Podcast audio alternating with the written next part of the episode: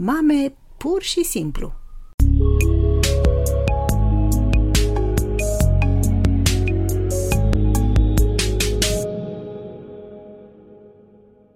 Bun găsit, draga mea! Sunt Irina Pârvu, psiholog, psihoterapeut de familie și cuplu, educator parenting.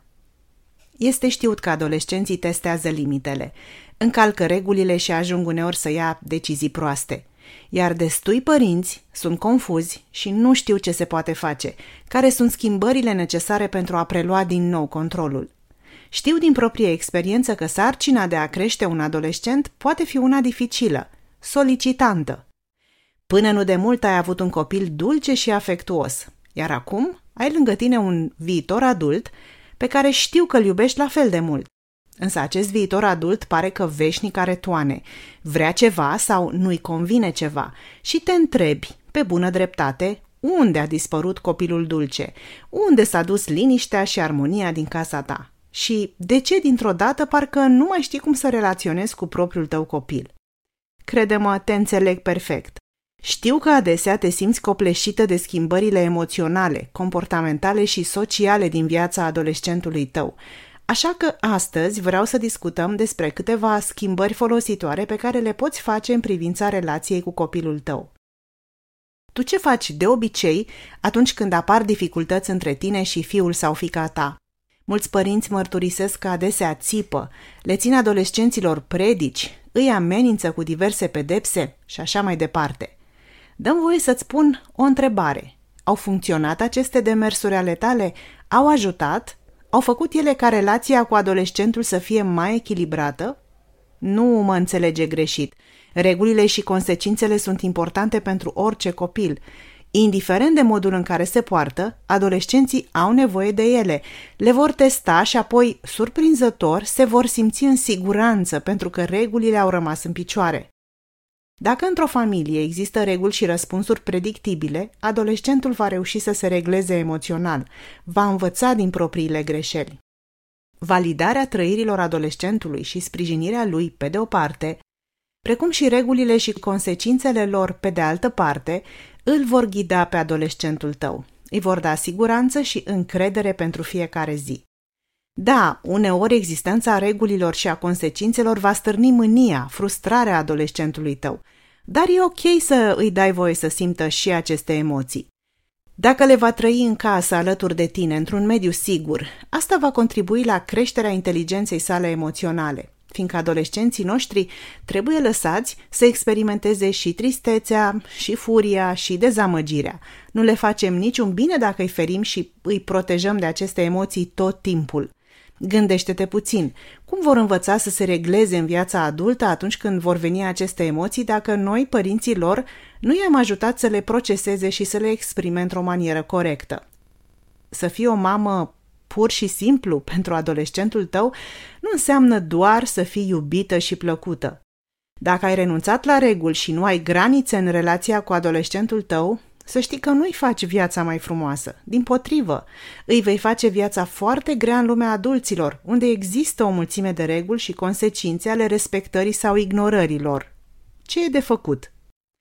Începe prin a te gândi la un set de reguli realiste, logice, rezonabile. Dacă regulile sunt într-adevăr rezonabile, îți va fi mai ușor să fii perseverentă și consecventă. Nu te teme să aplici consecințele regulilor încălcate, gândindu-te că adolescentul se va supăra. În asemenea momente, amintește-ți că regulile casei sunt realiste, că au consecințe corecte și că îi sunt de folos adolescentului tău, ajutându-l să facă alegeri înțelepte și să-și exerseze reglarea emoțională. În mod clar, consecințele îl vor deranja, uneori chiar frustra, iar protestele, rugămințile și plânsetele sunt încercări de a te îndupleca să renunți la regulă sau la aplicarea consecinței. Însă dacă regula e bună, iar consecința este rezonabilă, fii consecventă, iar atunci adolescentul tău va avea de câștigat. Nu uita că tu poți modela pentru adolescent gestionarea emoțiilor proprii. Părinții sunt cei de la care copilul învață să-și gestioneze în mod sănătos trăirile. Așa că dă-i adolescentului spațiul și permisiunea de a simți și furie, și frustrare atunci când trebuie să facă față consecințelor propriilor lui alegeri. Tocmai aceste sentimente neplăcute îl vor ajuta data viitoare să facă alegeri mai bune. Dacă ești acolo, cu el sau ea, poți valida aceste trăiri emoționale și poți să-ți ajuți adolescentul să le facă față fără a ceda în fața lor. Regulile și consecințele trebuie să existe cât mai timpuriu în relația cu copilul tău. Adesea întâlnesc părinți care nu au stabilit reguli atunci când copilul era mic, fiindcă n-au avut probleme cu el. Mai mult, n-au avut nicio reacție atunci când copilul făcea alegeri proaste.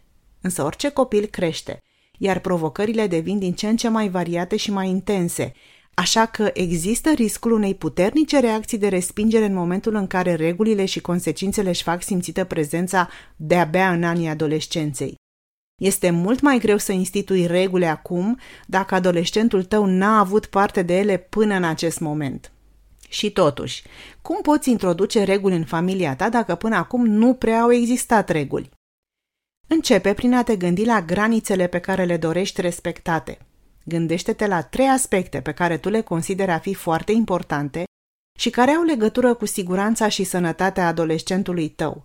Stabilește reguli care să ducă la îmbunătățirea relației cu fiul sau fiica ta și care să-l învețe cu adevărat pe adolescent ce înseamnă să fie responsabil.